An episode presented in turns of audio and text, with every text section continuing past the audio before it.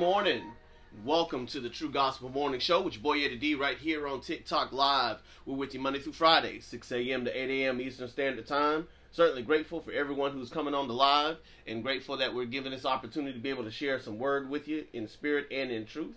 Hope you guys are having a fantastic day in the name of the Lord. Got a jam-packed show for you today. We're going to start um uh well before we start there we're going to be talking about a jogger who filmed himself um, you know, unaliving a person um, um, later um, late last week um, and some of the ramifications of um, not just you know doing heinous things but doing things to be seen. Uh, we're going to also be talking about hiding who we really are in an attempt to keep someone in our lives and what happens when we choose to not be transparent, honest, and vulnerable in our relationships. Um, a millionaire left a fortune to his hometown, and we're going to talk about how um, he was inspired to do so, um, and how uh, it's going to impact his town, his hometown, um, as he's leaving these millions to them. Uh, but we're going to start our conversation today by starting a series entitled "Shadows of the Cross." and we're going to take a deep dive into the book of Hebrews to understand the parallels between Old Testament um, liturgy, Old Testament um, um, um, prophecy, Old Testament uh, temple, Templar worship, and things of that nature, and how all those things are a shadow of Jesus Christ. And in doing so, recognize the shadows in our own lives that are pointing us to the Savior. Um, so grateful for this opportunity to be able to um, just talk with you guys today. If you have any questions, comments, or concerns, feel free to hit me in the comment box below toward the end of the show, any question that you have, I'll try to get through as many questions as I can toward the end. But you gotta hold on tight for the to the end of the show before I answer any questions that you put in that comment box. But trust me, I will answer every question that you put in the box. If I don't answer answer it today, I got a running list. I will start off with your question on the next day.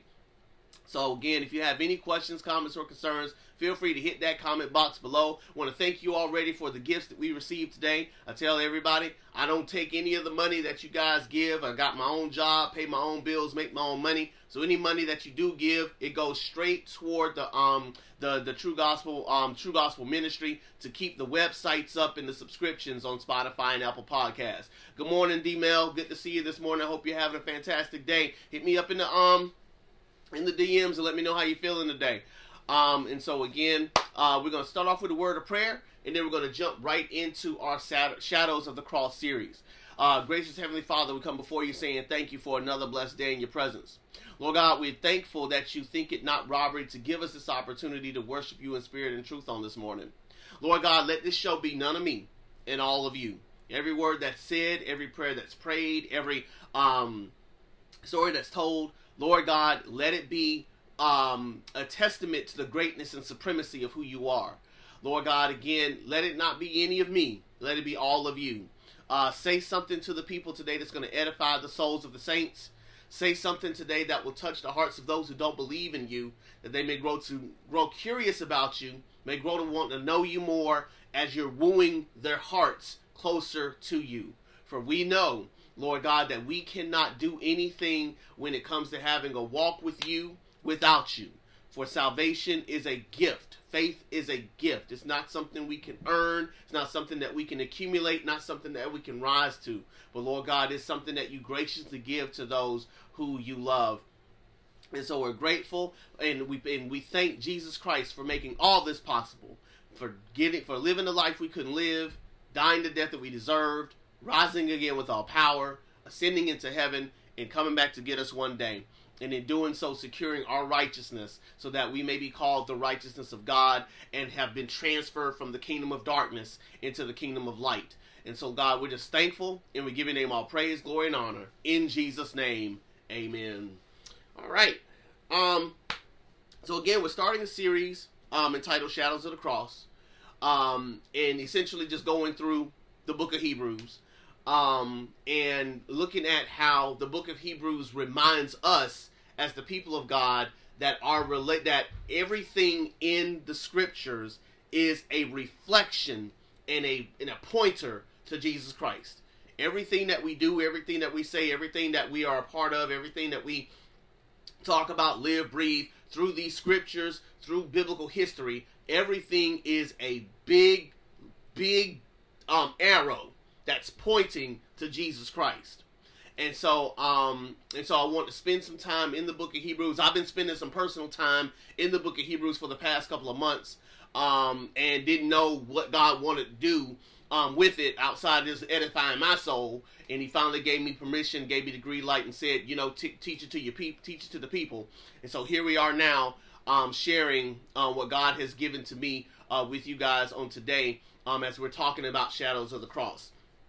Um, we're going to look at uh, verses 1 through 4, but then our, our, our, pivot point is going to be in the book of Luke on this morning. Um, see, Hebrews. Usually have my marker there. But here we go. Hebrews chapter 1, verses 1 through 4. Long ago, at many times and in many ways, God spoke to our fathers by the prophets. But in these last days he spoke by he has spoken to us by his son, whom he appointed the heir of all things, through whom also he created the world. He is the radiance of the glory of God and the exact imprint of his nature, and he upholds the universe by the word of his power. After making purification for sins, he sat down at the right hand of the majesty on high having become as much superior to angels as the name he has inherited is more excellent than theirs. When we go to the book of um, Luke, um, chapter um, chapter twenty, I think it's twenty four, we see that he had a conversation with some of his with some of the, with two of his disciples, and these two disciples. Um, this is after he had died, risen again, um, but a lot of people still were having a hard time believing that Jesus was risen from the dead because they saw this man get crucified and they saw him get buried, saw him the tomb. They put they put the stone on the tomb, and it's like, nah, that, that, he, it's done. It's over with. Like, this whole movement, whole Jesus thing, is done. Like I don't know what we gonna do now. And so,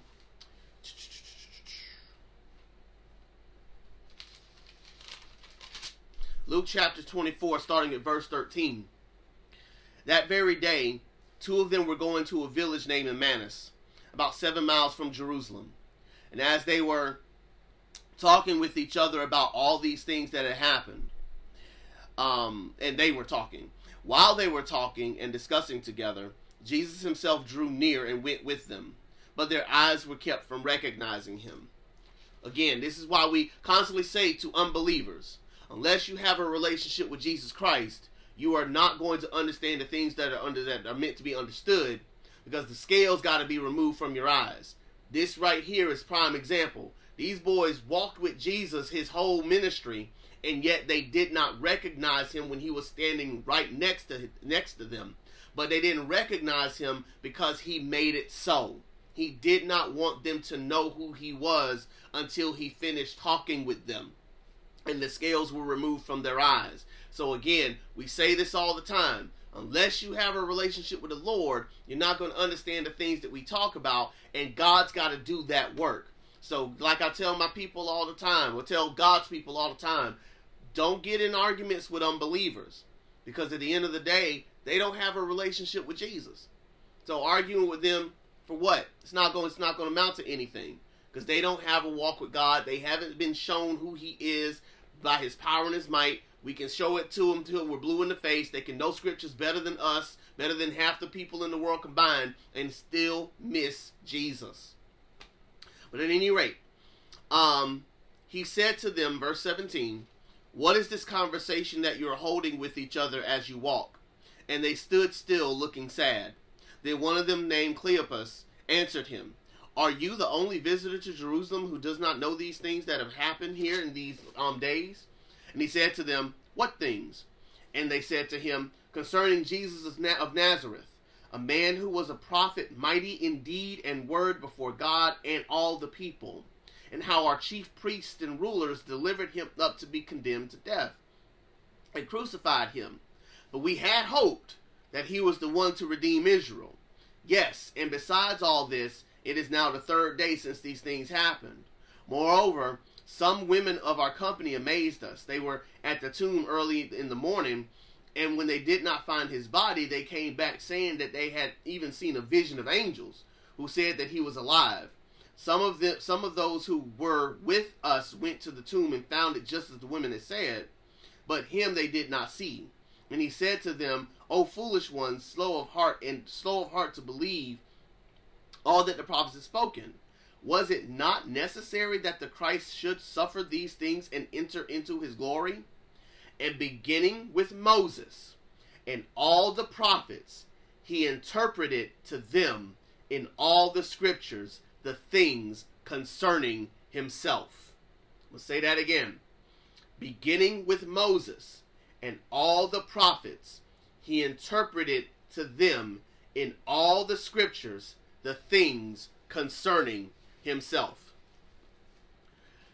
We talked um we've talked uh, very extensively about the fact that we have to have a relationship with the Lord in order to understand what the Lord wants us to know. 1 Corinthians chapter 2. These things have to be spiritually discerned. Spiritually discerned.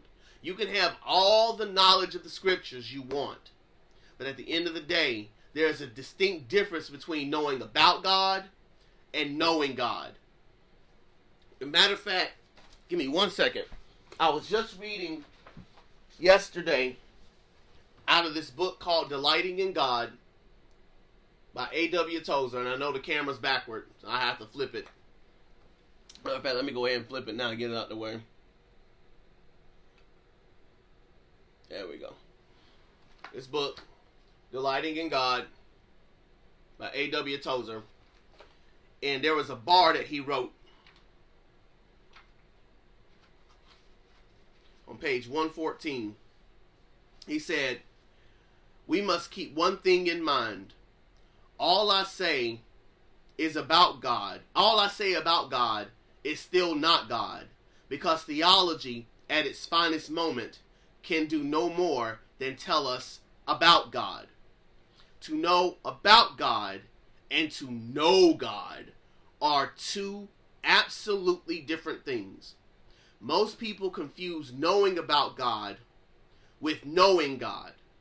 And this, in my opinion, is at the core of many of our problems in the evangelical church today. Let me say that if you ever know God, you are going to have to enter in by the new birth, by the illumination of the Holy Spirit, and by the revelation of the Spirit. There must be revelation and illumination. You have to have truth revealed to you.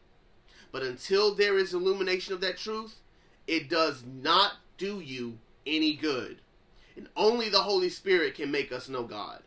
That is why when we speak of the Holy Spirit, we ought not to speak apologetically, and nobody ought to be ashamed to preach about the Holy Spirit or be afraid to talk about him for the reason for the reason that only he can make us know. Again, what we know about God, when we get on our platforms and we're talking about Jesus with you guys, these things are being spiritually discerned. This isn't head knowledge. This isn't things that, you know, we're just spouting off trying to argue and win points. These are things that have been spiritually re- revealed to us by the Holy Spirit. Again, as it says in 1 Corinthians chapter 2, um, and let me turn there really quickly.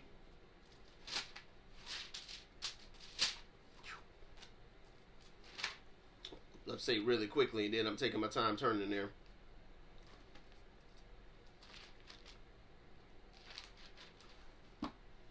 As it is written, what no eye has seen, nor ear heard, nor the heart of man imagined, what God has prepared for those who love him. These things God has revealed to us through the Spirit. For the Spirit searches everything, even the depths of God. For who knows a person's thoughts except the Spirit of that person, which is in him? So also no one comprehends the thoughts of God except the Spirit of God. Now we have not have received not the spirit of the world, but the spirit who is from God, that we might understand the things freely given us by God. And we impart this in words not taught by human wisdom, but taught by the Spirit, interpreting spiritual truths to those who are spiritual. Furthermore, if we look at the book of John and look at John chapter 14, Jesus himself said, We are going to need the Holy Spirit in order to understand what Jesus has said, what Jesus has done, and everything else in between. He says in verse 25 of John chapter 14, These things I have spoken to you while I'm still with you. But the Helper, the Holy Spirit, whom the Father will send in my name, he will teach you all things and bring to your remembrance all that I have said to you. And so, when we're so, what does all this have to do with the book of Hebrews? It's probably the question everybody's asking. What does it have to do with the book of Hebrews? The book of Hebrews is a reminder that all of Scripture and all of biblical history is a shadow of Jesus. Let me say it again. The book of Hebrews is a reminder that all of Scripture and all of biblical history is a shadow of Jesus. From Genesis to Revelation, Jesus is plastered all over the Scriptures. So we point to First Corinthians often because without the help of the Spirit, we cannot see the Scriptures for what they for what they are because the scriptures are less about us and more about Jesus.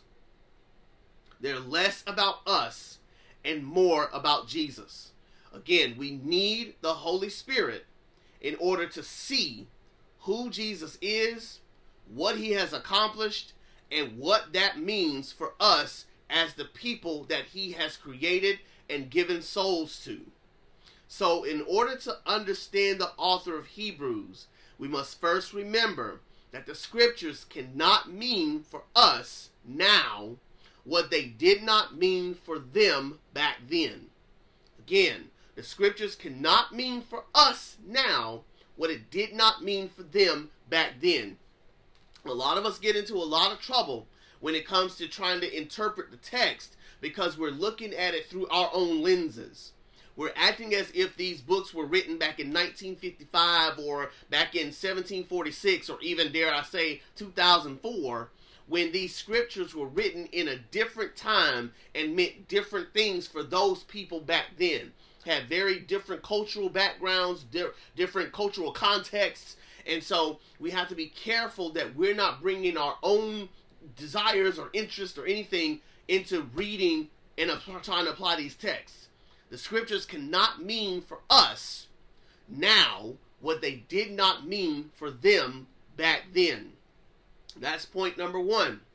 Point number two is that Jesus supersedes denomination, which for some they ripped the scriptures out of context to construct rules of practice and and um and mandated them for all. What are we saying? because in the book of Hebrews, it goes all throughout Old Testament history, all throughout um, Old Testament liturgy, and says everything that we did back then, everything that our culture, everything that Jewish culture did back then, were all pointers to Jesus. Everything that we did was a reminder of who Jesus is.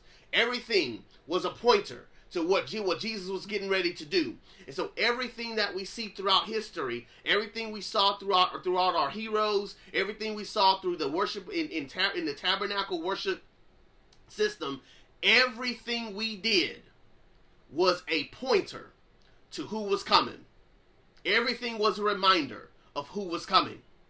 And so we got to be careful that we're not like the Pharisees and the Sadducees who will now take pieces of the scripture and pieces of text in order to codify a, a method of worship and then mandate that everybody does this, that everybody be this way.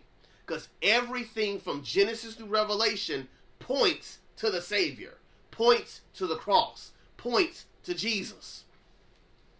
Point number three everything, everything is a metaphor for Jesus. If we just know how to look, just as Jesus is the image of the invisible God.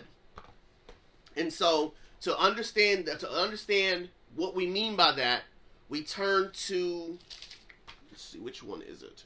Um, we turn first to Romans chapter one.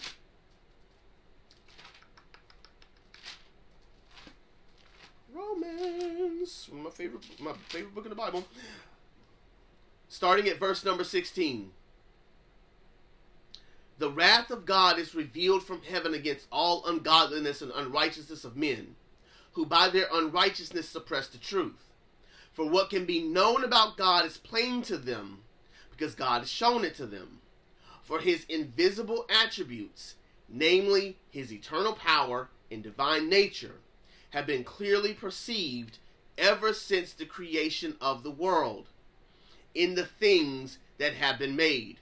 So they are without excuse. Furthermore, if we go to Colossians chapter 1, Paul says these words to us here. Jesus, in Colossians chapter 1, verse 15, is the image of the invisible God, the firstborn of all creation. For by him all things were created, in heaven and on earth, visible and invisible, whether thrones or dominions or rulers or authorities. All things were created through him and for him. And he is before all things, and in him all things hold together. He is the head of the body, the church. He is the beginning, the firstborn from the dead, that in everything he might be preeminent. For in him all the fullness of God was pleased to dwell, and through him to reconcile himself all things, whether on earth or in heaven, making peace by the blood of his cross. Therefore, if we go then to Philippians chapter um 2, we see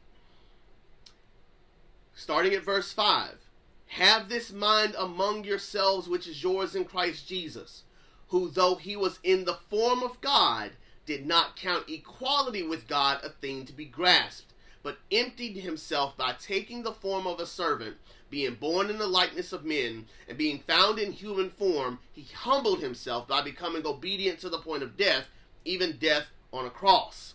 Therefore, God has highly exalted him and bestowed on him the name that is above every name, so that at the name of Jesus every knee should bow in heaven and on earth and under the earth, and every tongue confess that Jesus Christ is Lord to the glory of the Father, to the glory of God the Father. And so, again, what does all this have to do with the book of Hebrews? Because the, the book of Hebrews shows us that everything that we see throughout biblical history is a shadow of Christ. If, if Christ isn't there in terms of like Jesus was here and did this, Everything that's happening in biblical history is a shadow of Jesus. Everything is pointing to the Savior, which is why we find the words in Hebrews chapter 1 starting at ver- starting with um starting at verse number 1 after the book of Titus. I said after the book of Titus. Try this again and after the book of Philemon. Verse number one Long ago, at many times and in many ways, God spoke to our fathers by the prophets. But in these last days, he has spoken to us by his Son, whom he appointed the heir of all things, through whom also he created the world. He is the radiance of the glory of God in the exact imprint of his nature, and he upholds the universe by the word of his power. After making purification for sins, he sat down at the right hand of the majesty on high, having become as much superior to angels as the name he has inherited is more excellent than theirs. And so, right off the rip, the author of Hebrews, who some say is Paul, but there's no verification of that. But the author of Hebrews makes it known that once upon a time we listened to the prophets of old who told us of a day that was coming. And we followed them, we followed their precepts, we followed their rules, we followed their practices, we followed everything that they were saying because they were the mouthpieces of God. But now, Jesus has arrived. Jesus came, he lived, he died, he rose again, he ascended, and we're waiting for him to come back. So now, all of the prophets who spoke of him, now that he's come, we follow not the prophets, but we follow him. We're not following the prophets, we're following him.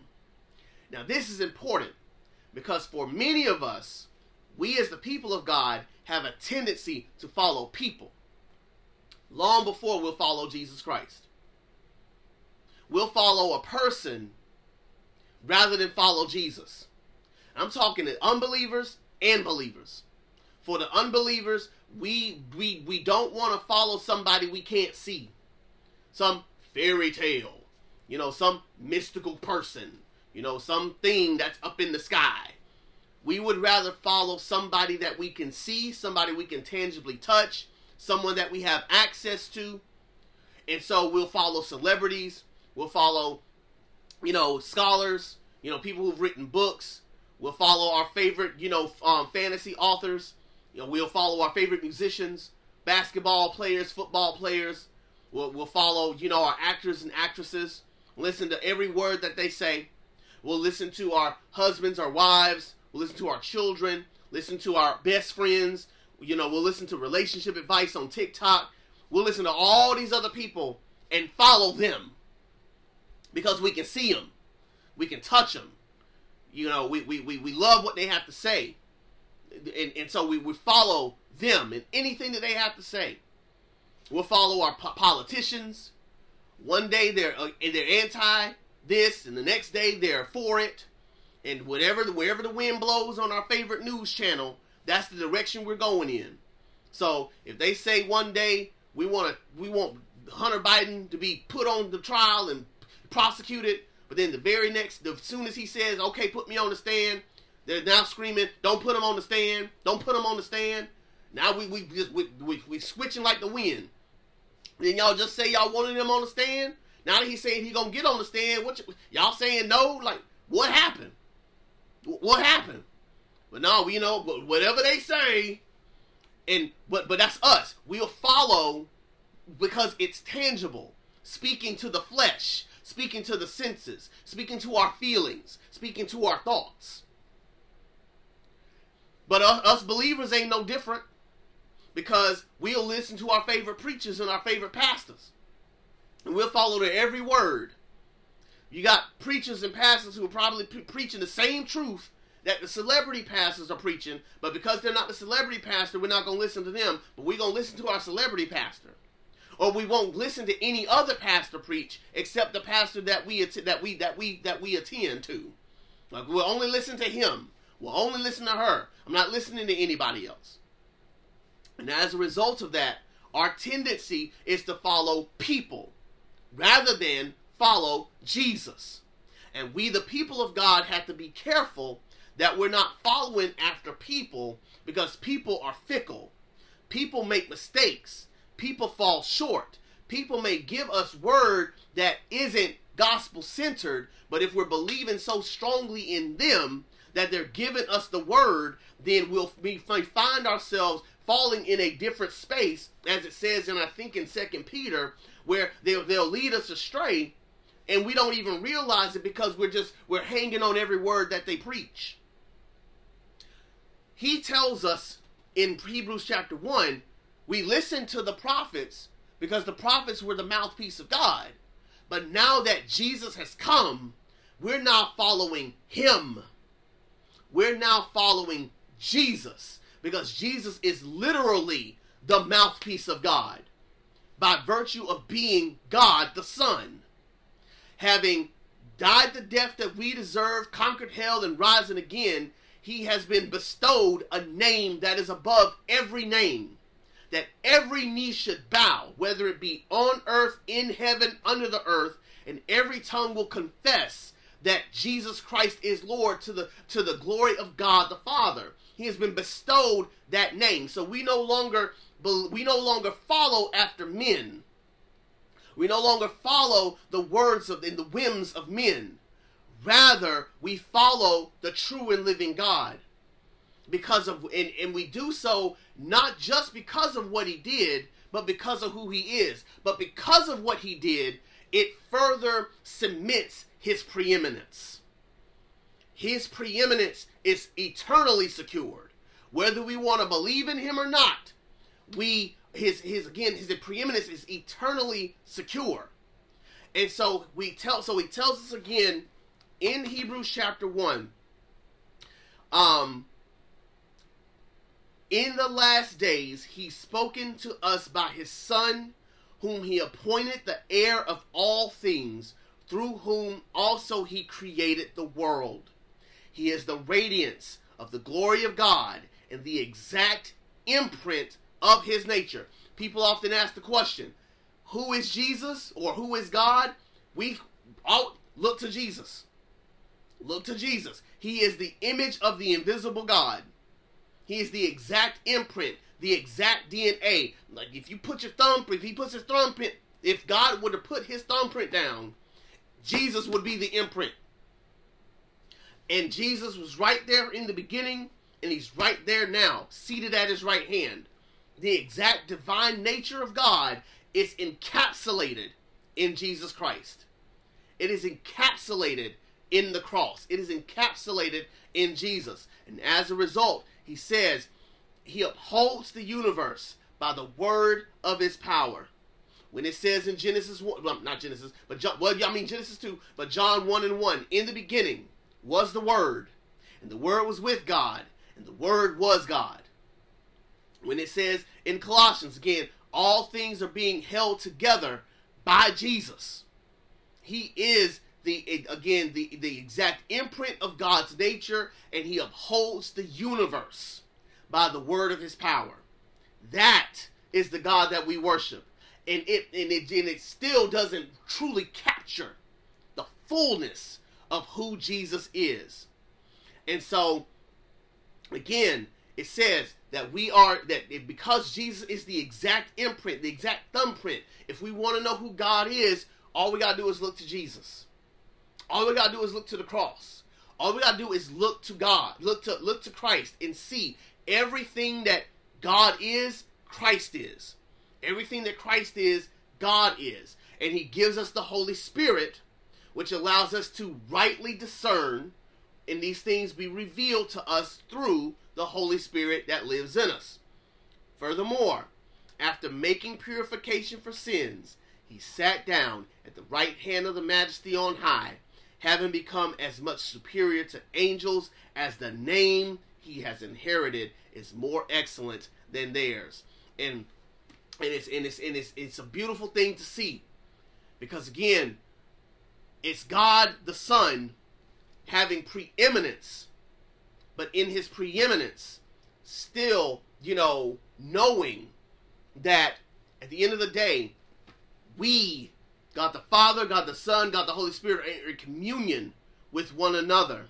And in being in communion with one another, we are, you know, ushering in the entire universe being upheld by our righteous hand.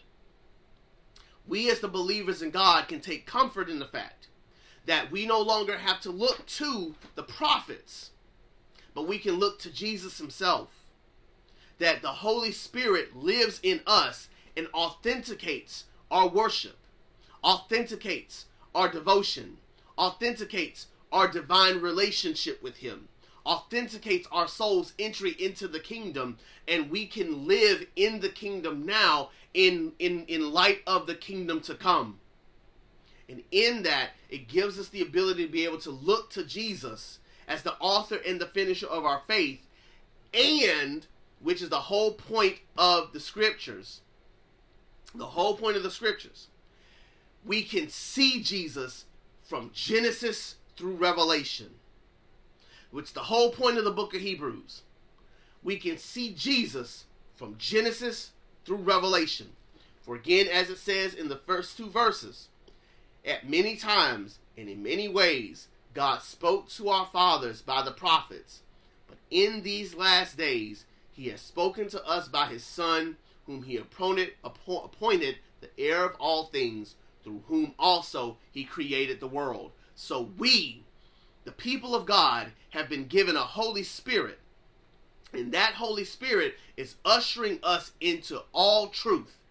And in ushering us into all truth, he shows us who he is from Genesis through Revelation. This book, this book is a manifesto of Jesus from Genesis through Revelation. And as we unpack the book of Hebrews for the next couple weeks, we will see time after time after time the author of Hebrews will show us when you look to Abraham and what Abraham did, what Abraham did, that's a shadow of Jesus. When you look to Moses and what Moses did, it's a shadow of Jesus. When you look to Daniel in the lion's den, it's a shadow of Jesus. If you look to Rahab when she hid the spies, it's a shadow of Jesus.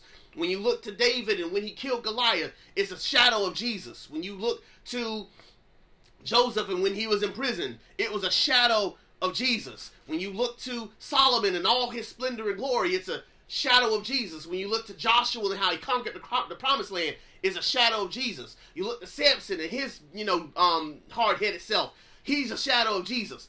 On repeat. That is the nature of the scriptures. Everything is a shadow of Jesus. Which is why we always say, if you're going to preach, preach Jesus. Because all of this, you can find Jesus everywhere in these scriptures. If you just know how to look. And we need the Holy Spirit to give us the spiritual eye to see what we need to see so that we know that Jesus is there. So, again, as I said before, these scriptures cannot mean for us what they did not mean for them. And so, if you find yourself digging into the scriptures trying to find you in the scriptures, you're wasting your time because scriptures ain't about you. The scriptures are about Jesus. Now, we can apply the lessons of Jesus and the lessons that we get through these scriptures to us and to our lives, but we can't make these scriptures mean what we want them to mean. They mean what they mean on their own. And we take those truths and apply them to our lives as the Holy Spirit gives us gives us um, the reminders and shows us what it is that we are meant to be and what we're meant to do as we're moving forward in who he would have us to be. And so again, these scriptures cannot mean for us what they did not mean for them. Because everything in the scriptures is a shadow, a shadow of Jesus Christ. From Genesis through Revelation. From Genesis through Revelation. And as we look to Jesus being the author and the finisher of our faith, we can then apply these eternal truths to us because we are eternal souls, and the only thing that can solve an eternal problem is an eternal solution. So we look to Jesus to be the solution for us, and in being the solution for us, we can then apply these scriptures appropriately. So as we look through the next again couple of weeks, as we go through the series in the book of Hebrews, and, and basically just go just go deep diving into Hebrews, let us keep this in mind Everything about your Bible, everything about your Bible is about Jesus. Everything about biblical history is about Jesus. Everything that the prophets said is about Jesus. Everything about the Levitical priesthood is about Jesus. Everything about tabernacle worship is about Jesus. Every sacrifice, every offering is about Jesus. Every hero of the scriptures is about Jesus. And as the book of Hebrews takes us through this, we are going to see the shadows of the cross. And it should make our heart rejoice that all throughout history, Jesus was always in the picture. that nothing in this world caught God off guard. Jesus was always a part of the plan from the very beginning and even to now and, and throughout eternity. So we can take comfort that as we read these words, God is going to remind us over and over and over again I was always, always a part of the plan. Nothing caught me off guard. This was always what it was meant to be. And we can take comfort in that because we know that God was in the plan from Genesis through Revelation and beyond on to eternity. You're watching the True Gospel Morning Show with your boy Eddie D right here on TikTok Live. We're with you Monday through Friday, 6 a.m. to 8 a.m. Eastern Standard Time. Certainly, thank you guys for the 2,500 likes that we've received today. Um, thank you for every like, every comment, every follow, every share. If you've missed any part of this message or would like to hear our past episodes, feel free to stop by Spotify and Apple Podcasts right now and subscribe to the True Gospel Morning Show, the podcast. You can listen to every show that we have done from inception to now. When we come back, we're going to talk about a California um, jogger who was charged with voluntary manslaughter after filming himself hurting um, um, fatally a homeless man. And we're going to talk about that and the implications that come from, you know, um, having such a heinous heart to where you want to record things like this on, on social media and things. Thank you so much for watching, and we'll be right back in just a moment.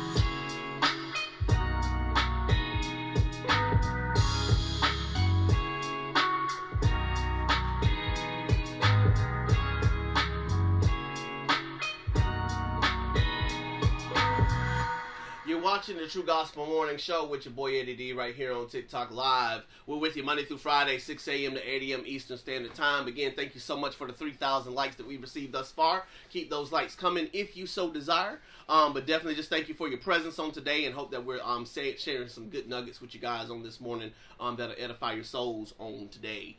Um, let's see, last uh, Saturday the 25th, a California was charged with voluntary manslaughter after filming himself sh- um, fatally wounding a homeless man.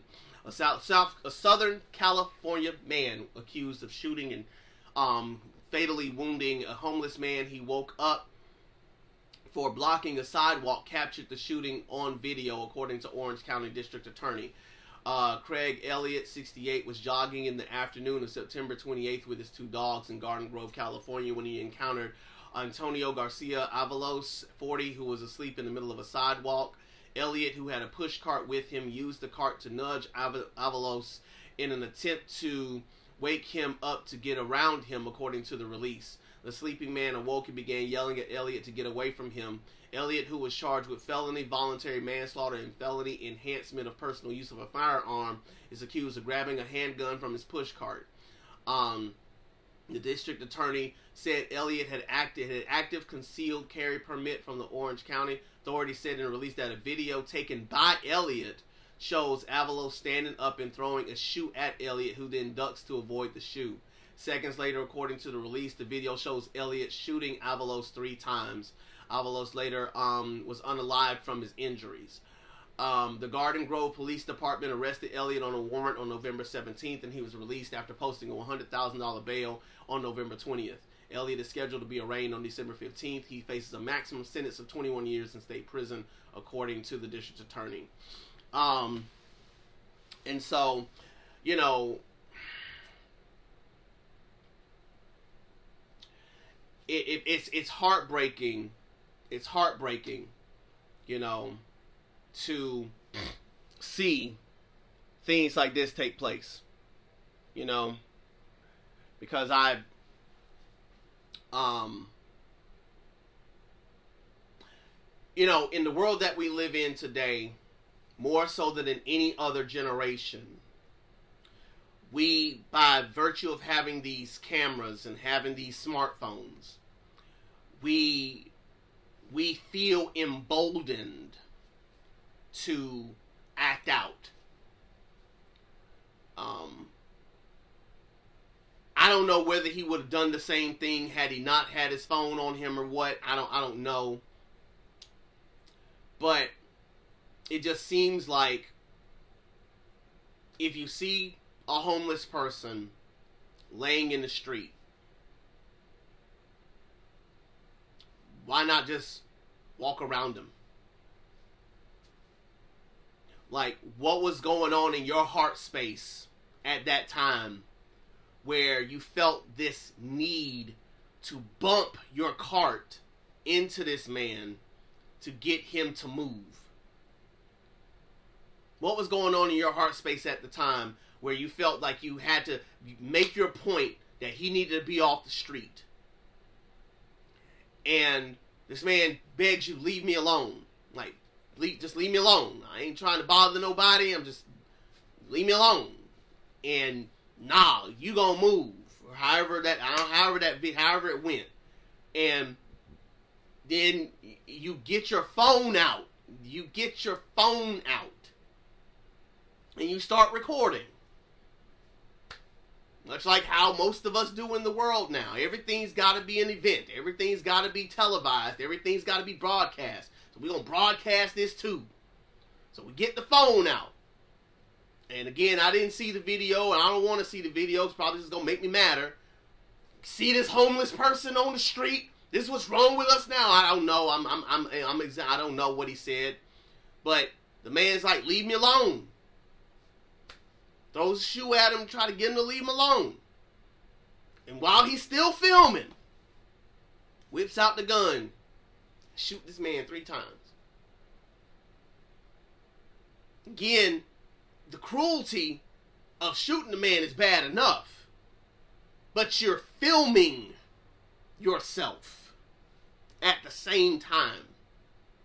To me, and maybe I'm wrong, I don't know. But that takes the heinousness of the issue to a whole nother level to me. Because it seems like everybody nowadays feels so emboldened to be who they want to be that they don't mind brandishing it and televising it for the people to see.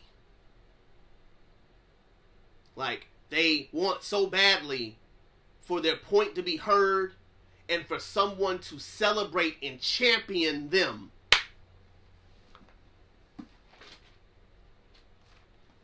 This is why Romans is my favorite book, because Romans just be like smack dab is in your face, telling you that's exactly what I say it was gonna happen. Romans chapter 1, verse 28. And since they did not see fit to acknowledge God, God gave them up to a debased mind to do what ought not to be done. They were filled with all manner of unrighteousness, evil, covetousness, malice. They are full of envy, murder, strife, deceit, maliciousness. They are gossips, slanderers, haters of God, insolent, haughty, boastful, inventors of evil, disobedient to parents, foolish, faithless, heartless, ruthless. Though they know God's righteous decree that those who practice such things deserve to die, they not only do them, but give approval to those who practice them. And it seems like in the world that we live in today, that's all we're living for the approval of man. Our social media accounts and our TikTok pages and the things that we do are all in an attempt to get somebody to like what we're doing and to celebrate and champion us.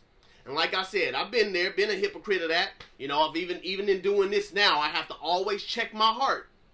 Always check my heart to make sure that I'm not doing this for the applause of man. I gotta always check that. God, check me. And if I'm getting to that point, remove me from the place so I can devote myself back to you rather than devote myself to the show and you know and, and, and all those sort of things. And so, but it seems like that's all that we want to do is to get on platforms and and champion our hatred, our low our loathings, our you know whatever it is that we feel, we want somebody else to feel it with us. We want to build a community around how we feel about things. And in doing so, we get to the point where we're so emboldened we're so emboldened to feel how we feel that we're willing to televise doing the most heinous of things.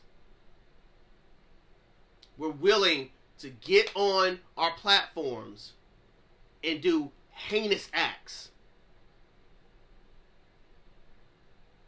And so now, a man who was just trying to catch a nap or trying to or just sleep or whatever now his life is gone. Because somebody was so angry, so bitter, so frustrated, so hurt, so torn up all about the fact that this man is laying on the street. That rather than, I don't know, pick this man up, take him to a shelter, get him something to eat, ask him how he's going, give him a couple bucks, something. Instead, I'm going to bump him with my car. Hey, get up! You're in the way. Let me get my phone out. See how he won't move? This was wrong with our country now, or whatever. And I'm going to let him be known. Now, I'm going to let it be known. And so, again, you know, my heart goes out to both of them. For the one who lost his life because the man didn't do anything to deserve losing his life, but also for the one who committed the crime because what was going on in his heart? People often ask the question, what should we be praying for? That's one of them. That people will find peace in their souls. Because what was going on in this man's heart? To where a man on the street is bothering him to the point where he's got to whip out a gun and televise it See, what's going on in that heart space. So we pray for him that God reveal himself to him if he hasn't already done so and help him to deal with the anger that he's got going on in his heart. This is why I tell us all the time, we all need Jesus. We, we not we're not here to, to, to, to say, you know, he deserves hell and all. No, we all need Jesus because I deserve hell too. You. Hey, we all need Jesus. Don't tell him what's going on with us in our hearts. No matter what's go- what's going on in our head spaces, man. There's some things going on in us that only Jesus can get to, only Jesus can fix, only Jesus can cure. And so, what's going on in here? I ask unbelievers all the time, you know, you know what's going on in our heart spaces, in our head spaces, so much so that we have the, the, the wherewithal to even get on platforms like mine and, and spew the things that are being spewed sometimes. Because, dude, what's going on here? What's going on in here? To where you feel this emboldened to stand on your convictions knowing what this platform's about. But again, taking it beyond that, look at your own life and look at the things that are going on in your world and think about what's going on in, in, in, in the space that you're in. What's going on in your heart space that at the slightest instance, it'll turn you. What was going on in David's heart space to where when he's not at war and he sees Bathsheba, all these wives he already got, but he saw Bathsheba. What was going on in his heart space at the time? I wish the scriptures could tell us that. They didn't tell us what was going on in his heart space at the time. That'd be great if we knew. But what was going on in his heart space? You know what was what what what's going on in a lot of our heart spaces, to where on the drop of a dime, we find ourselves doing things we wouldn't even think about doing, and wondering how in the world did we get here. Furthermore, furthermore, does everything that we do have to be put on blast? Do we have to be in community all the time for everything? I said this before, you know, that part of the, one of the reasons why I had to take a break from the show was because I wasn't devoting enough of my own time for the Lord. You know, I'm doing the show for God, but I wasn't doing anything with God outside of the show. And I found myself slipping back into old patterns of old patterns of old where I'm doing this for the Lord, I'm doing this for the Lord, and my only devotion was doing the thing for the Lord. We have so we have a lot of people who devote themselves to God, but they devote themselves to God in conjunction with their platforms. And so their what's supposed to be their quiet time between them and the Lord is now quiet time between them, the Lord, and their 3,000 followers. Their devotion time between them and the Lord is now their devotion time between them, the Lord, and their live feeds. What you're seeing here, what I'm hoping to be what you're seeing here, is but a, a, a, a, a, taste of the relationship that I have with God. This is not my relationship with God. Our social media feeds should not be our relationship with God. It can be a component of it, but it shouldn't be it. I'm saying all that to say, how many of us are living our lives for the feeds? So much so that it emboldens us to continue living lives we know are contrary to how God would have us to live. Well, if they do it, I can do it too. If they live in it, I can live it too. And so we only see the 1%, but we want to be like the 1% so badly that we embolden ourselves to act like what we see, not realizing that all we're seeing are highlight reels. All we're seeing are the best all we're seeing are the, the flash and the glitter and the glitz. We don't see what it's taken for them to be where they are or the torture and torment that they're going through as a result of what they're doing. But because we want so badly to live for the camera, we're living so badly for the camera that it emboldens us to do the unthinkable.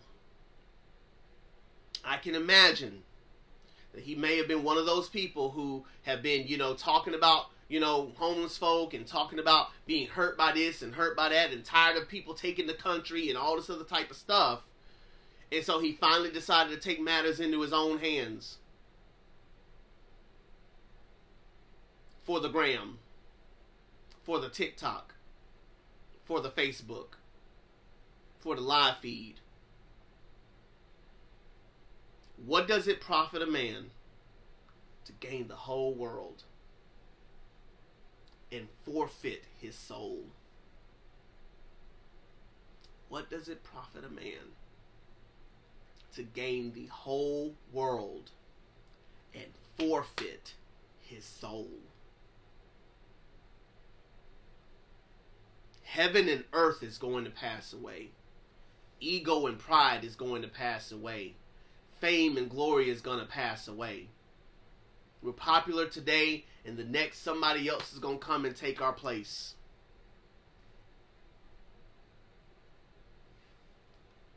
What does it profit a man to gain the entire world and lose his soul? I often think about the um the um the former porn star, corn star. I'm trying to make sure I get my words right. On one, please don't ban me. Don't don't don't ban me TikTok. Um, the former um porn star Mia Khalifa. She had gotten on um somebody's news channel at one point and she was trying to talk about the things that mattered to her. Like she had matured, she's not in the game no more, and she was trying to use her using her platform to try to talk about things that matter. But all the hosts wanted to talk about was her past. All the hosts wanted to talk about was how did you do this and when did you get into that and how why did you decide to get out and da da da da da. Do you ever miss it? Da da da da da. And she said on one of her um one of her feeds that you know I wish that people would see me as more than that. Because I have a lot more to offer than just that.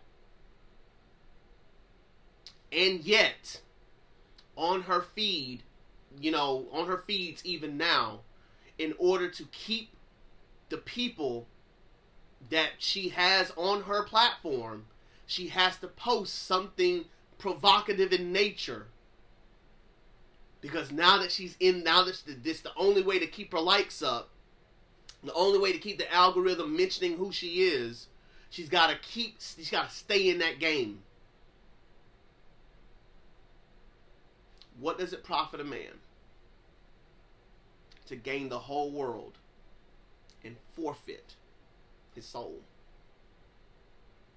Ask yourself the question today Are you so enamored and addicted to the numbers that you are willing to do more and more and more to keep the attention? Are you so steeped in your echo chamber that it's now emboldened you to say things that you shouldn't say, to feel things that you used to not feel, to act out in ways that you wouldn't normally act out in? Are you that emboldened by the echo chamber that you surround yourself with that nothing can change your mind? Nothing can give you compassion? Are you more about the issues than you are the people?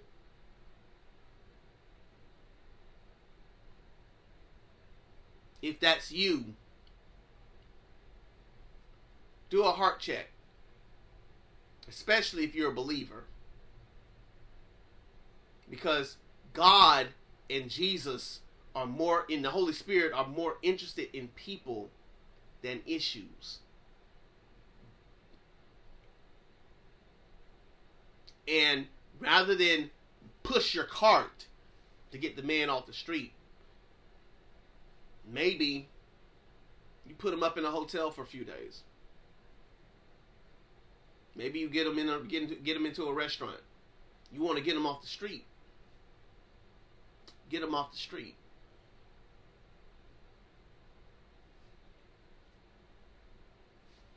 But then again, what do I know? You know, I'm just a believer.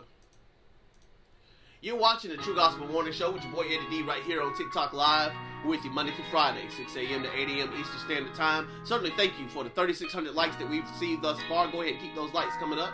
Um, if you have missed any part of this message or would like to hear from our past episodes, you can go to Spotify and Apple Podcasts right now and subscribe to the True Gospel Morning Show, the podcast, and listen to every episode um, over and over again if you like, from inception to now. When we come back, we're going to be talking about hiding who you really are to keep someone that you're in love with and the danger of not being fully known. We'll be right back in just a moment.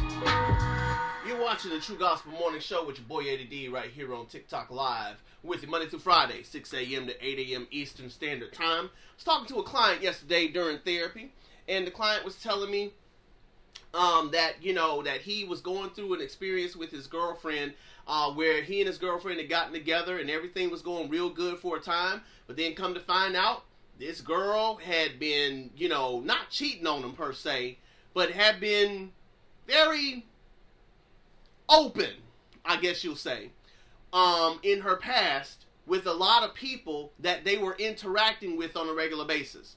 A lot of her friends were actually her exes. And he didn't know that. And so he's hanging out with them and don't not thinking anything of it. But then see he's looking through the phone, you know, and seeing random text messages from the same people that they're hanging out with, and come to find out they've had past relations with each other. And it freaked him out. And he's like, I didn't know that you and Buddy had a thing. I didn't know that you and your bestie had a thing. I didn't know that, like, you got a lot of people around you that you've had past relations with. What's really going on here? And the longer they were together, the more people come started coming out the woodwork, and it freaked him out because he's like, dude, so what? Are you, so you you got a lot of exes in your life still, and I mean, you like you got a lot of exes in your life. Like, what's really going on here? And she, she tried to convince him that it that, that you know it ain't like that. But then you go in the, in the DMs, going on the social media accounts, and going on the things and seeing that things are actually exactly how they are, and probably a whole lot worse. And and so he, you know, asked her the question like, "Why have you been hiding all this stuff from me?" And you know, her insecurities kicking in. She don't know how to really answer the question. So in talking to me, I told him what you need, what we need to do is probably come to counseling together so that she has a safe space to start revealing some of that stuff. Because it may very well be the case that she is so afraid of losing you that she has been unwilling to share everything about herself. Because in a fear of rejection, she feels that if she tells you everything and shows you everyone, and tells you why she's having a hard time letting letting them go, then she's going to lose you. As a matter of fact, his opening line was, "I found out that she was actually dating me and two other people at the same time, and talking about in love with these people as she was dating me." That was the first red flag. Should have got out then, but you know my dumb self stayed in, and so again, you know, her not revealing these things to him, he felt like his choice had been taken away from him. You know, because he found out much, much later. And, and then again, even with the yeah, he found out about the other two people that she was in love with much later in their relationship. Um, and so again, this this idea they, they he didn't know what was going on, and because he didn't know what was going on, he felt like his choice was taken away from him. So I told him, you know, that sounds like a conversation the two of you need to have together, where she tells you everything. And she has to risk rejection in order to see whether or not everything that she's done and every person she's been around, you know, is it, it, whether, you know, she can tell you those things and if she can tell you why she can't let them go. Because that is the key to it all in their situation. Because it's not the fact that you've been around with a whole lot of people. All of us have a past to one degree or another. But the question is, why are you holding on to these people so tightly? In the kingdom, transparency, vulnerability, honesty, truth is what we as light dwellers should revel in. We expose the darkness by dragging it into the light. In the book Recovering Redemption by Matt Chandler, he tells us he tells us these things. He tells us um, one second. After seeing your sin and sorrowing over your sin, the worst thing you can do is to try stuffing your sin hoping nobody ever finds out who you really are. Turns out, the best way to avoid being found out a fake is just not to be one. To be open with people about your struggles, while being equally as open in your praise of God for what He's making of you, despite your many messes and problems. This is where the church comes in so beautifully because it gets us around people who can help us carry the nagging issues of our hearts. People to whom we can confess our battles with sin and confess our need for a Savior while we're doing the same for them. When the only person that truly knows all about us is the person who uses our hairbrush, we are easy pickings for the enemy, ripe for being outmaneuvered and outsmarted. That's how we remain slaves to our repeated failures by basically resisting the redeeming love of God and the needing, encouraging support of others. Because even if we're as much as 99% known, or much less, as often is the case, to our spouse, our friends, our family, and the people around us, we are still not fully known. We're still hiding out. We're still covering up. We don't want them to know everything. But true sorrow over sin begs to be vented, both vertically to God and horizontally to others. So mark this down. You have no shot at experiencing real life in real change in life if you're habitually protecting your image, hyping your spiritual brand, and putting out the vibe that you're a lot more unfazed by temptation than the reality you know and live would suggest. Even Satan himself cannot succeed at clobbering you with condemnation when the stuff he's accusing you of, of accusing you of doing is the same stuff you've been honestly admitting before God and others and trusting the Lord for his help with. That's some of the best action you can take against the sin in your life. That's responsible repentance. And for a backdrop to that, I turn to Second Corinthians, and I believe it's in chapter 6.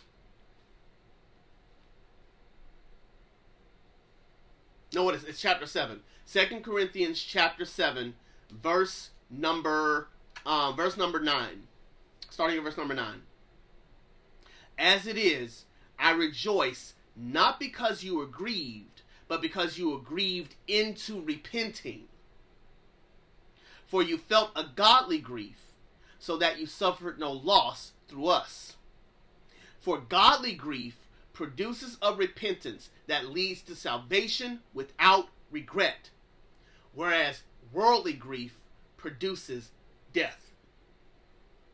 For see what earnestness this godly grief has produced in you, but also what eagerness to clear yourselves, what indignation, what fear, what longing, what zeal, what punishment. At every point, you've proved yourselves in the matter.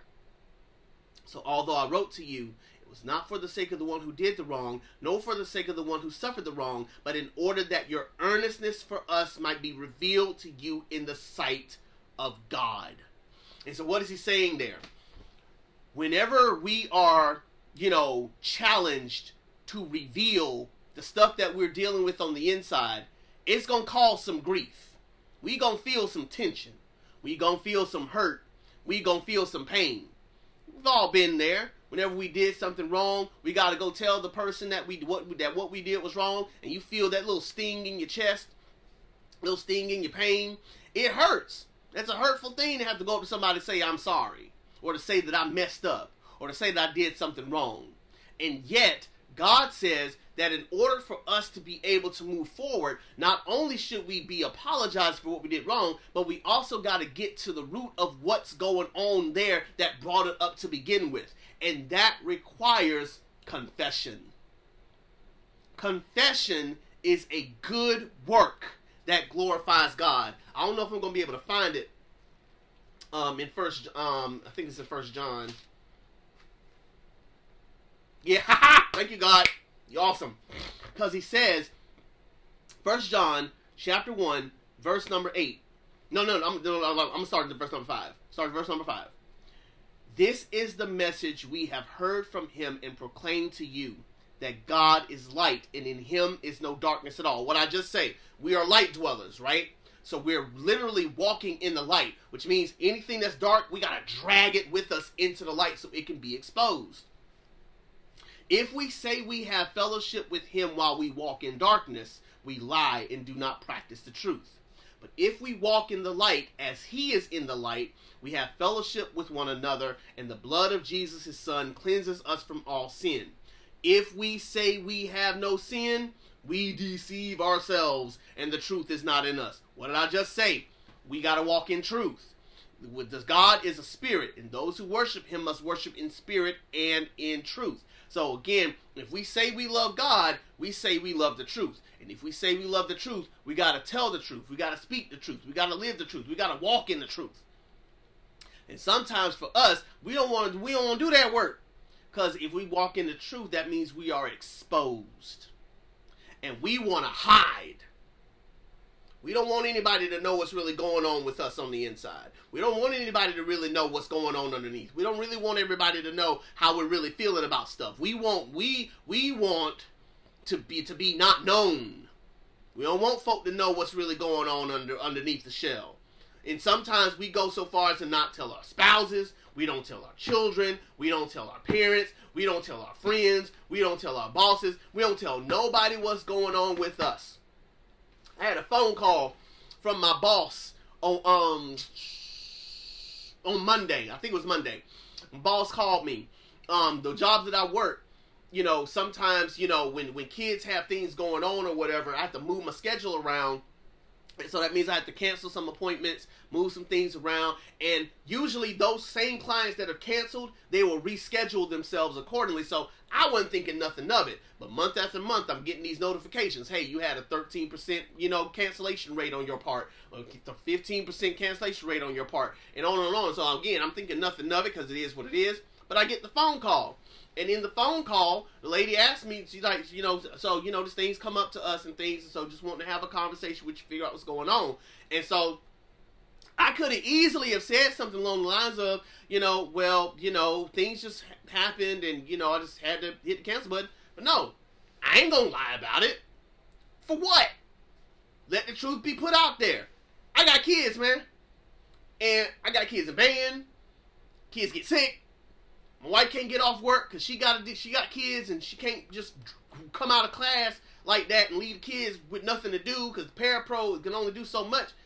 So it's on me, and I and, and I wear that with a badge of pride, Nicole. You know we here. I wear that with a badge of pride. So I got to move stuff around. You know, I, I I got kids. What you want me to say? And so you know, by me expressing the truth, I got kids. I don't know what to do she came she came to me and helped me to devise a plan on how to minimize the cancellation rates while still honoring being a father to my children and being a husband to my wife. And in doing that, we were able to come together on how to solve it. But had I kept that close to the chest and be like, you know, man, you know, just sometimes I just, you know, just want to cancel stuff and and, and, and, and things, conversation could have gone a whole different direction. Whole different course. If I would have tried to try to clean things up, I'm just I'm so sorry. I, I won't let it happen again. I won't let it happen again. I'm so sorry. You know, I just I just won't let it happen again. Then we couldn't have had that moment where it's like, okay, here's how we let's let's talk about how we can fix this. Talk about how we can make this right. Because again, the root issue, I got kids. I don't know what to do. I don't know what to tell you. You know, I don't know. In, in the way the system's set up, you know, we got to set these things, schedule these things so far out in advance. I can't predict when a kid's gonna get sick. I can't predict when band's gonna say, "Oh, yeah, you got another rehearsal." I, we can't predict these things. You know, so you know we try to move and move and shake how we can. So again, we devise a strategy how to fix that. Trivial example, but it goes to show what happens when we are wrong or when we're in the or when we're in the wrong. That we have to confess our faults one to another he says, If we say we have no sin, we deceive ourselves and the truth is not in us. If we confess our sins, he is faithful and just to forgive us our sins and to cleanse us from all unrighteousness. If we say we have not sinned, we make him a liar and his word is not in us. And so, what we are able to do, we are able to figure out how we get to the roots. He gives us a body of believers. And again, body of believers is corporate as well as the, the few. A few good two or three brothers or sisters that you can be open, honest, transparent, confessing faults one to another, sharing our issues, bearing one another bur- one another's burdens, all those one another's in the new in the new um testament all of those are a means for us to be able to share our burdens one with another being honest and open with one another so that we can pray for one another uplift one another walk through life with one another and in doing so we no longer have to hide behind the shadows of our sins hide behind the shadows of our issues hide behind the shadows of our problems and in doing so we can live fully known. Much like how Adam and Eve were naked and unashamed, we can live that way in the Spirit, where we're able to say, This is me. I'm not perfect, but I serve a living God who has forgiven me all of my sins, past, present, and future, and is sanctifying me. And if He can sanctify me and clean me up, then He can sanctify you and clean you up, and we can walk through that journey together. We don't have to do it by ourselves. We don't have to do it on our own. We obviously don't do it alone because we got a Holy Spirit living in us, but we also have the Holy Spirit that's living in you, that's living in you, that's living in you, that's living in you, and we can come together and strengthen and encourage one another. For one person can chase down, you know, uh, um, you know, uh, I think it's one can chase down a, a, thou, a thousand, or and then two can chase down ten thousand. I can't remember what the what the verses are specifically, but it's saying, you know, as we band together, we can do a whole lot more. The ironic thing about what we find in our social media age, everybody's looking for community. Church is not just talking about a 501c3 organization that we that we roll up in on a Sunday and do some worship and go home. Church is community. It and it should be a space where again, again two or three of us. It ain't got to be 15, 20, 30,000. Two or three of us can come together regularly and talk about our issues and talk about our problems. Talk about the things that are going on so that we are constantly exposing the darkness to the light be able to talk about our issues with our spouses.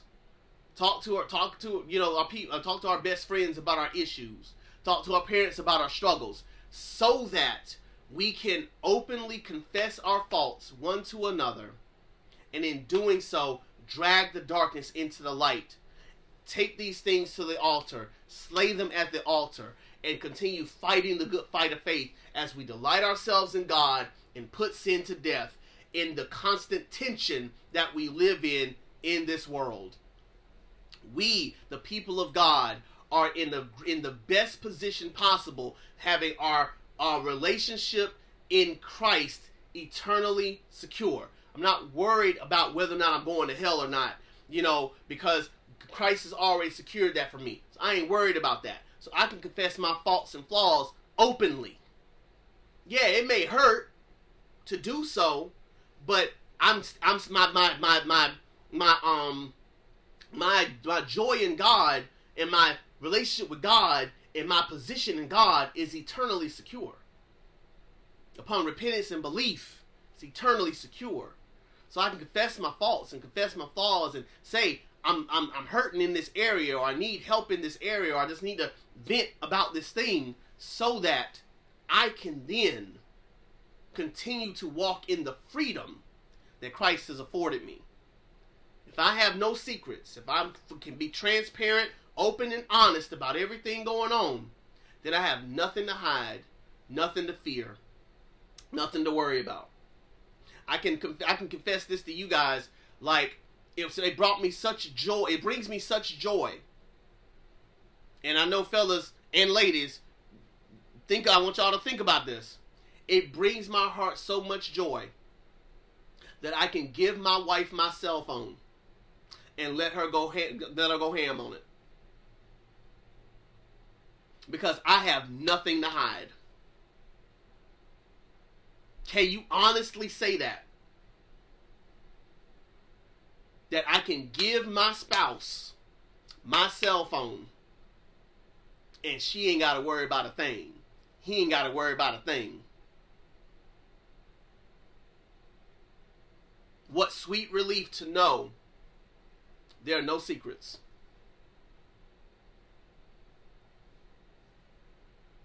Because if there's no secrets, that means I'm fully known in my relationship. And as Jesus knows us more than anybody else in this in, in, in this world, it frees us up to be known by our people. They'll never know our hearts 100%, but they'll know enough. And we should be open. Whatever you need, whatever you need to know, whatever you need to say, whatever you need to say, here it is. No secrets, nothing to hide. Because at the end of the day, if we are walking in the light, then we should be light dwellers and walk in that light as the light exposes the darkness and allows us the ability to be able to share and see and know. When it says taste and see that the Lord is good, one of the things that we taste and see is open confession. That godly grief that leads to repentance. It's a beautiful thing when we can put our lives in the hands of the Master. He can show us the roots, pull those roots out, and replace it with more of His truth, His love, His wisdom, His grace, His knowledge, His forgiveness, His kindness. So if you want to revel in the peace of God, you want to live in the light, we encourage you speak the truth. For as scripture tells us, the truth shall make us free. Even if we're incarcerated. As I said to y'all before, I'm gonna keep saying it because it's just it's just a it's a bomb gem. You can be free in your soul while incarcerated. And it be so much better than being free in this world, but your soul be forever shackled.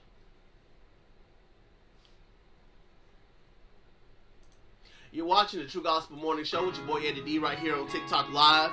We're with you Monday through Friday, 6 a.m. to 8 a.m. Eastern Standard Time. Certainly, thank you guys for the 3,700 likes that we received thus far. Keep those likes coming if you so desire. Thank you for every like, comment, follow, and share. If you've missed any part of this message or would like to listen to past episodes, you can go right now to the True Gospel Morning Show, the podcast on Spotify and Apple Podcasts, and listen to every episode of the True Gospel Morning Show from inception to now. We're certainly grateful. When we come back, we're going to be talking about a millionaire who left his entire fortune to his hometown and the implications and impacts that will happen as a result of um of him doing that. We thank you so much. We'll be right back in just a moment.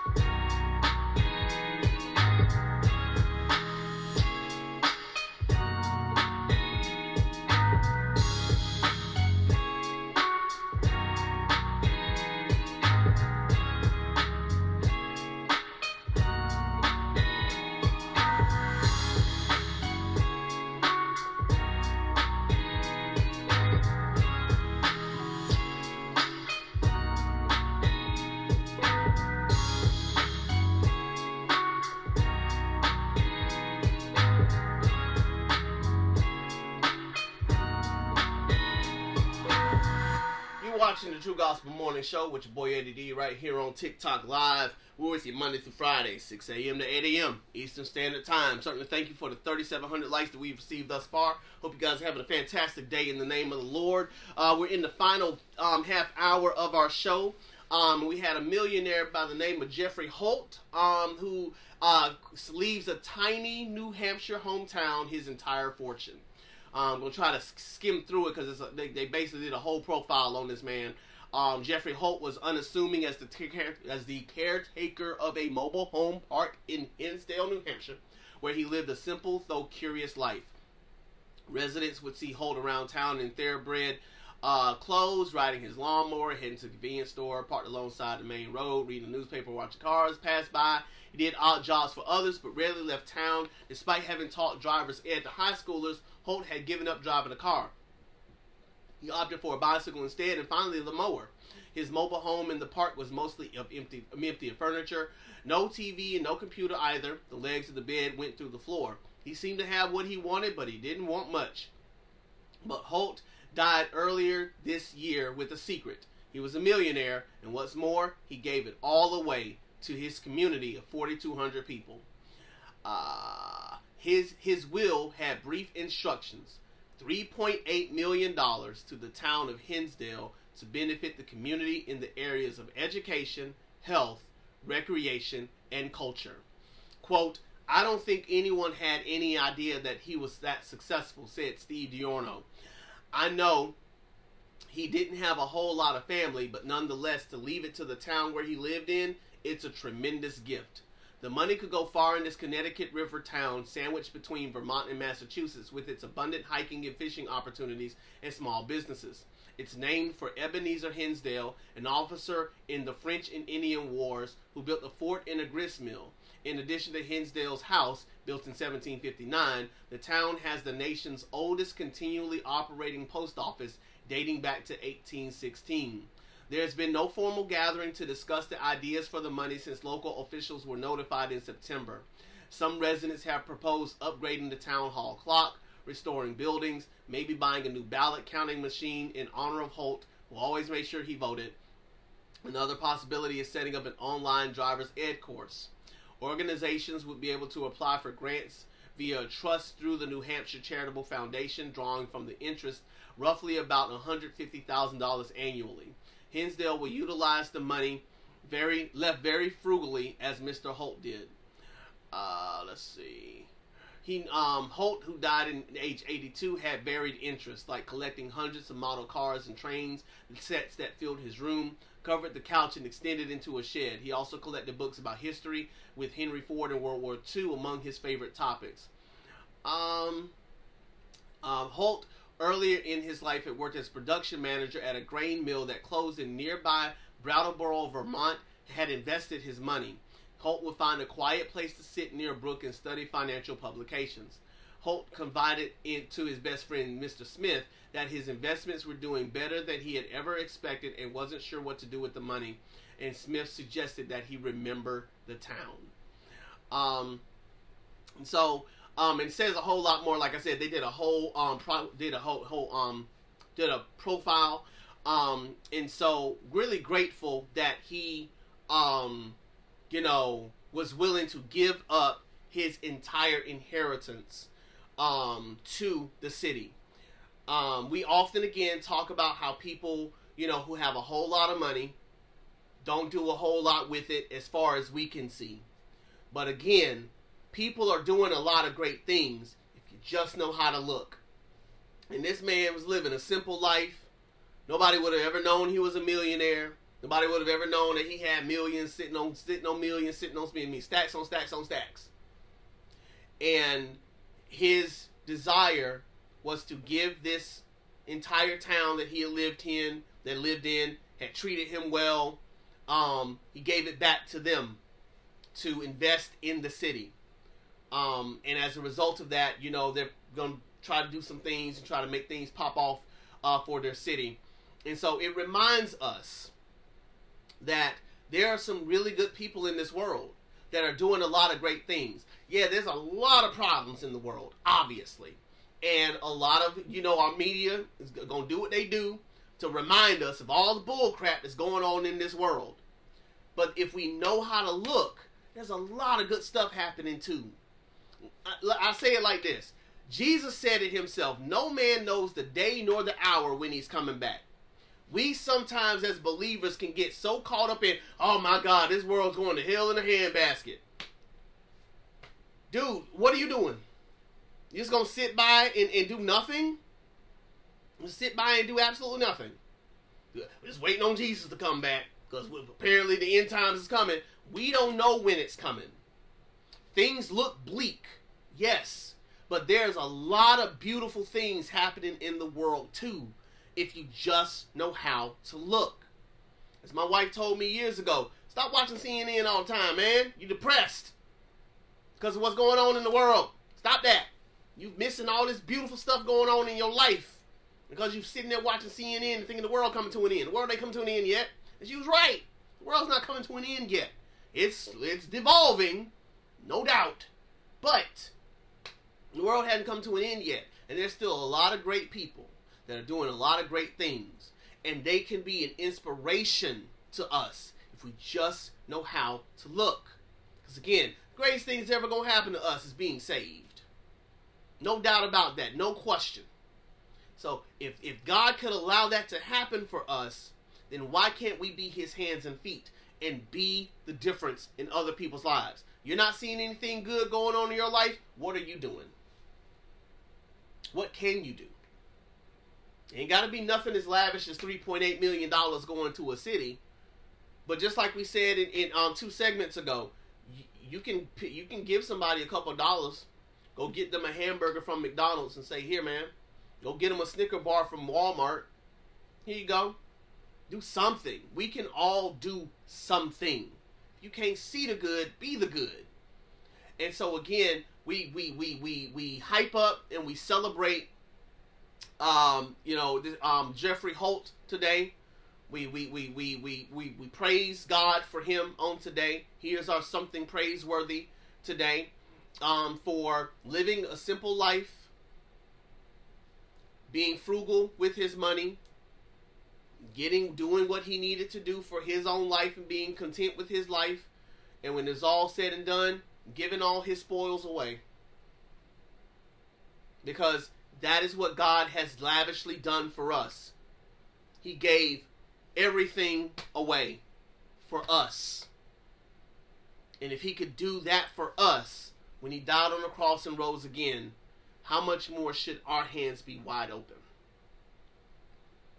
how much more should we be willing to give of ourselves so that someone else can be blessed someone else can be you know um, can be redeemed someone else can be satisfied. Like we we are, we are to be the hands and the feet of jesus. And in doing so give ourselves the opportunity to be able to give whatever it is that we have in excess away for as it says in Second Corinthians chapters eight and um uh eight and nine of uh yeah eight and nine, um we should be such to where we are willing and able to give what we have so that no one is lacking. And so we can be the hands and feet of Jesus that are able to go out and help others in every way, shape, and form that we that God has equipped us to do. May not be giving 50 millions and dollars away, but there's something that we can do to be the difference in someone else's life. And so let us look to his example.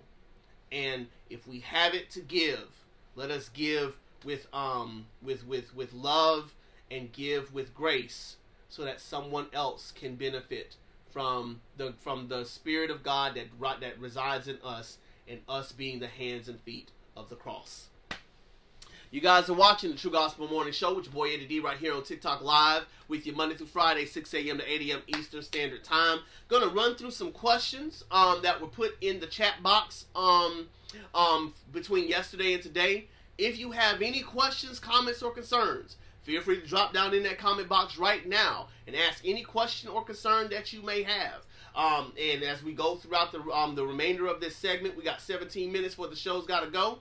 Um, be happy to answer any and all questions that you have. Keep in mind, this is rapid fire, so we're not gonna do some deep dive into the scriptures to try to answer questions. I'm just gonna rapid fire as the Spirit gives utterance. And so, if you want a deeper dive, you you you can DM me and we can go deep, or you know, it may just show up in a future episode of the True Gospel Morning Show. Just keep that in mind. But if you have any question, comment, or concern, feel free to drop down in that box right now and drop your questions in, and we're gonna try to answer them in the next 16 minutes. Somebody asked a question yesterday. Um, uh, uh, pray. Um, so someone said to me that I pray through my. If I'm praying through my mind and not through my heart, it is wrong. Um, what are your thoughts? Um, God doesn't care whether you're praying in your mind, praying in your heart, praying with your mouth. God doesn't care. God sees all. God knows all. What God is more interested in is you having a conversation with Him. God is spirit. So God is not he's he's not like you and me where we require dialogue in order to know what you're saying. God already knows your thoughts, he already knows your heart, he already knows your emotions, he already knows your intentions. And so prayer um can happen any way, shape or form, you know, as as as you know, as the spirit gives utterance. And so so whoever told you that praying in your mind and not with your mouth is wrong was wrong. It's about your intent. Keep in mind, prayer is not some magic formula of rubbing a lamp to get God to get you to do to get God to do things you want him to do. It is conversation. It is connecting with him. Sometimes you're in a space where you're not able to talk with your mouth and use words you may be in the middle of a boardroom where everybody's having they're talking about boardroom stuff and you need to get a prayer through to Jesus. You pray right there. You ain't gotta close your eyes, you ain't gotta bow your head. It's a it's a heart posture. So pray right there. I've been praying throughout the whole show you know, every in my, my, my in my soul praying, you know, make God give me the words to say, give me words to say, give me words to say. But I'm not gonna sit there and say that the whole time. God, give me words to say, give me words to say. It's gonna be two hours of God, give me the words to say. That's not gonna be productive. And so again, you know, it's a heart posture. It's a heart's posture. There will be times where you will need to speak as the Spirit gives utterance to speak. There will be times where you will need to be quiet and pray from within but God is not interested in the method as much as He is the content of what you're saying and the intention behind your content. So, again, be mindful. Prayer isn't some magic formula that we got to do in a specific way in order to get Him to hear us. God sees all, knows all, hears all, and already knows. He just wants you to talk to Him. So don't be afraid to talk to him because that's the whole point of having a relationship with him. Well, one of the points anyway, so that we can go to him and him alone without having to go to the priest, without having to go, you know, get, you know, prayer cloths and beads and all that type of stuff. We just go to the man right now. And so again, that is what that's what prayer is about. So again, don't be don't be afraid to commune with God wherever you are in whatever position you're in. Somebody um said yesterday there are 38,000 denominations. You know, why would God allow that to happen? Um, there are 38,000 denominations because there are a, there there are 38,000 methods of worship. No one denomination is better than the other, provided that the foundation of that denomination is Jesus. If the foundation ain't Jesus, if Jesus is not the bedrock of that denomination, then that denomination is not a denomination of Christianity. The foundation of that denomination has to be Jesus and Him crucified. And even in that, you have to be careful because the gospel of Jesus Christ, the, gospel of Jesus Christ has to be right above Jesus. You got Jesus and then the gospel. Because you have some, you got some churches out here who are wilding right now, and they believe in Jesus, but they believe in a whole lot of other stuff too. And so we have to be careful. Like, but again, denominations are just methods of worship. That's all they are, just methods of worship. So people ask me sometimes, "Are you Baptist? Are you Catholic? Are you?" I'm I'm G, I'm, I'm, I'm Jesus follower. I'm, I'm a follower of Jesus. Are you evangelical? I'm a follower of Jesus. I follow the way. I follow the way. I follow the way. I'm not. I don't claim a denomination. For to claim a denomination has the potential to make the denomination more important than Jesus. What did we say before? These methods of worship should always point us to the Savior, not to self, not to agenda, but to the Savior. Got a lot of churches now that are so agenda oriented that they are twisting the Word of God and making it sound really good to appease to a certain population of people. For example, you have some churches now who are claiming that, that God is a she. And they are wrapping their entire ministry around that point. As a result of that, they are twisting the scriptures. Not that God is gendered, but that God has told us how he chooses to be addressed.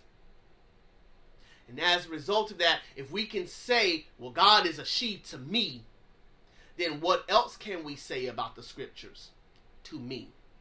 Right?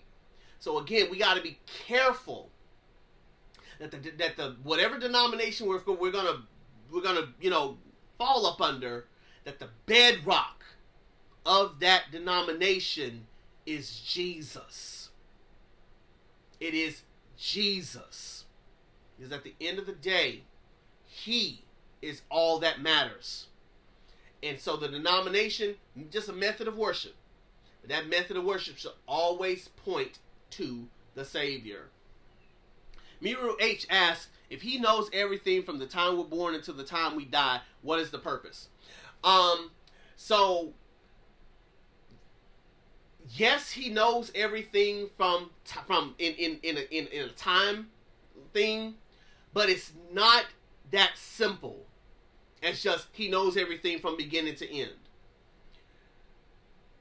The knowledge that God has of us is more than just linear time. It's about a knowing of who we are. This is the example I give. My wife was putting on shoes one day. She put on one pair that was for the and put one the left foot of one pair and the right foot another of another pair. And she came to me and she said, I already know what you're gonna say, but tell me which one you pick. and I looked at the shoes and I picked the left foot. And she said to me, I knew you were to pick that. My wife knows me so well that she's able to predict more than likely what I'm going to do, what I'm going to say, how I'm going to feel about a wide range of topics. Because she knows me to where now she can kind of predict what I'm going to do. God's knowledge of us is infinite to where he knows everything we're going to do because he knows us. So again, it's not about a linear timeline of knowledge, even though God does know everything in that way but it's about a knowledge of us as in, as in terms of intimacy. He knows me so well that he can finish my sentences. You see what I'm saying? And so his knowledge of us is such to where he can predict what we're going to do because he knows us on an infinite level. He knows us better than we know ourselves. Before we were formed in our mother's womb, he knew us everything about us. And his knowledge of us is so vast that we can't capture it. That David himself said, What is man that you are mindful of him? Because his knowledge of us is so infinite. So again, it's not about linear time. It's about an intimate depth of knowing who we are. And because he knows us so well, he can predict what we're going to do. And that is something that we can marvel at. Because just like my wife knew what what shoe I was going to pick, God knows everything I'm going to do because he knows me. He knows me. Kijuan's event decor asked the question, "What's your take on the use of stones for healing of physical, mental, and emotional?" Um, I don't believe in stones. I mean, that's just that's just it. I don't believe in stones. Um, in terms of like, you know, praying to them, you know, as if there's some magical incantation. Now, I will say, minerals are used in medication because again, where does medication come from? Compounds. What are compounds made of? Minerals. Where do minerals come from? The earth. So, you know, there are some, you know, prints. There are some, you know, some some some some practicalities to stones for healing and things of that nature, but there's no power, spiritual power in the stones, in the rocks, in the crystals. There's no spirit. And, and what people tend to do is they take these these these these these these earthly things and turn them into deity. I don't believe in that. I'm not taking a crystal out and rubbing it so I can get some peace in my in my mind. You know, I'm not, I'm not doing that. You know. Now, if there's some scientific evidence that if I take this quartz and rub it against my head, it'll cure my headache, then I'll take the quartz and rub it up against my head. But I'm not doing that and saying, oh, thank you, quartz, full of grace, mercy, and truth. Nah, I'm gonna. It, it says it helps with headaches, so I'm gonna rub it up against my head. Just like Alka Seltzer helps with, you know, indigestion and upset stomach, just like Aleve helps with headaches. But I'm not putting my trust, my absolute trust, in these things as if these things are the thing that's going to cure me of the spiritual dilemmas of my soul. That is reserved for God. You know, again, people want something to believe in. And because they don't want to believe in God, they're going to put their belief in a rock in a created thing. And Romans chapter 1 speaks on this that they exchange the truth about God for a lie and worship creation rather than creator. People do it all the time. I don't want to believe in God because I can't believe God would do this, or, you know, if God was so good, blah, blah, blah. So they put their trust in a rock. Something tangible, something they can hold, something that they can control rather than put their hands in a God that they have to relinquish control to, among other things. Somebody asked the question yesterday um, how do you pray and how do you rest when you're tired of waiting on the Lord for directions? Sometimes God just wants you to make a choice. What are you waiting on God for? Sometimes you are get presented with options, and these options are e- equally good. Just make a decision.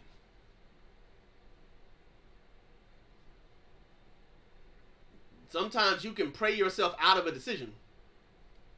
Waiting on the Lord, waiting on the Lord. Lord, I don't know what you're waiting on me for. Make a decision. A or B left or right, up or down, California or Florida. Make up your mind. Do it and live with the consequences. Sometimes we're so afraid of making the wrong choice that we make no choice, which is a far worse choice.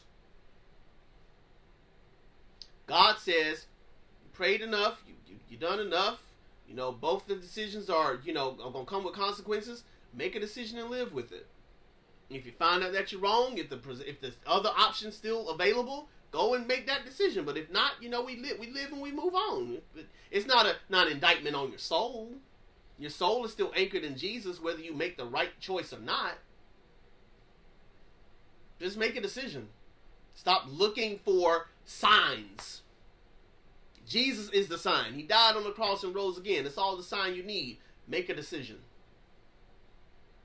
Sometimes we are so gripped with fear of making the wrong choice that we make no choice.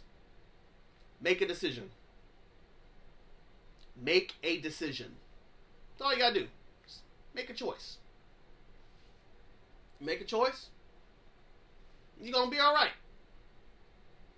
Thank you guys so much for watching the True Gospel Morning Show with me on this morning. I really appreciate y'all so so much. Thank you for the 3,700 likes that we have received today. Thank you for you know your time, your attention. Thank you for the comments on today. Again, if you missed any part of this message or would like to hear past episodes, you can go to um, the True Gospel Morning Show, the podcast on Spotify and Apple Podcasts right now, and hit that subscribe button. I appreciate y'all so so much from the bottom of my heart. I thank y'all for watching the True Gospel Morning Show with me today. As always. If you can't see the good, be the good. I love you guys. Peace out, homies.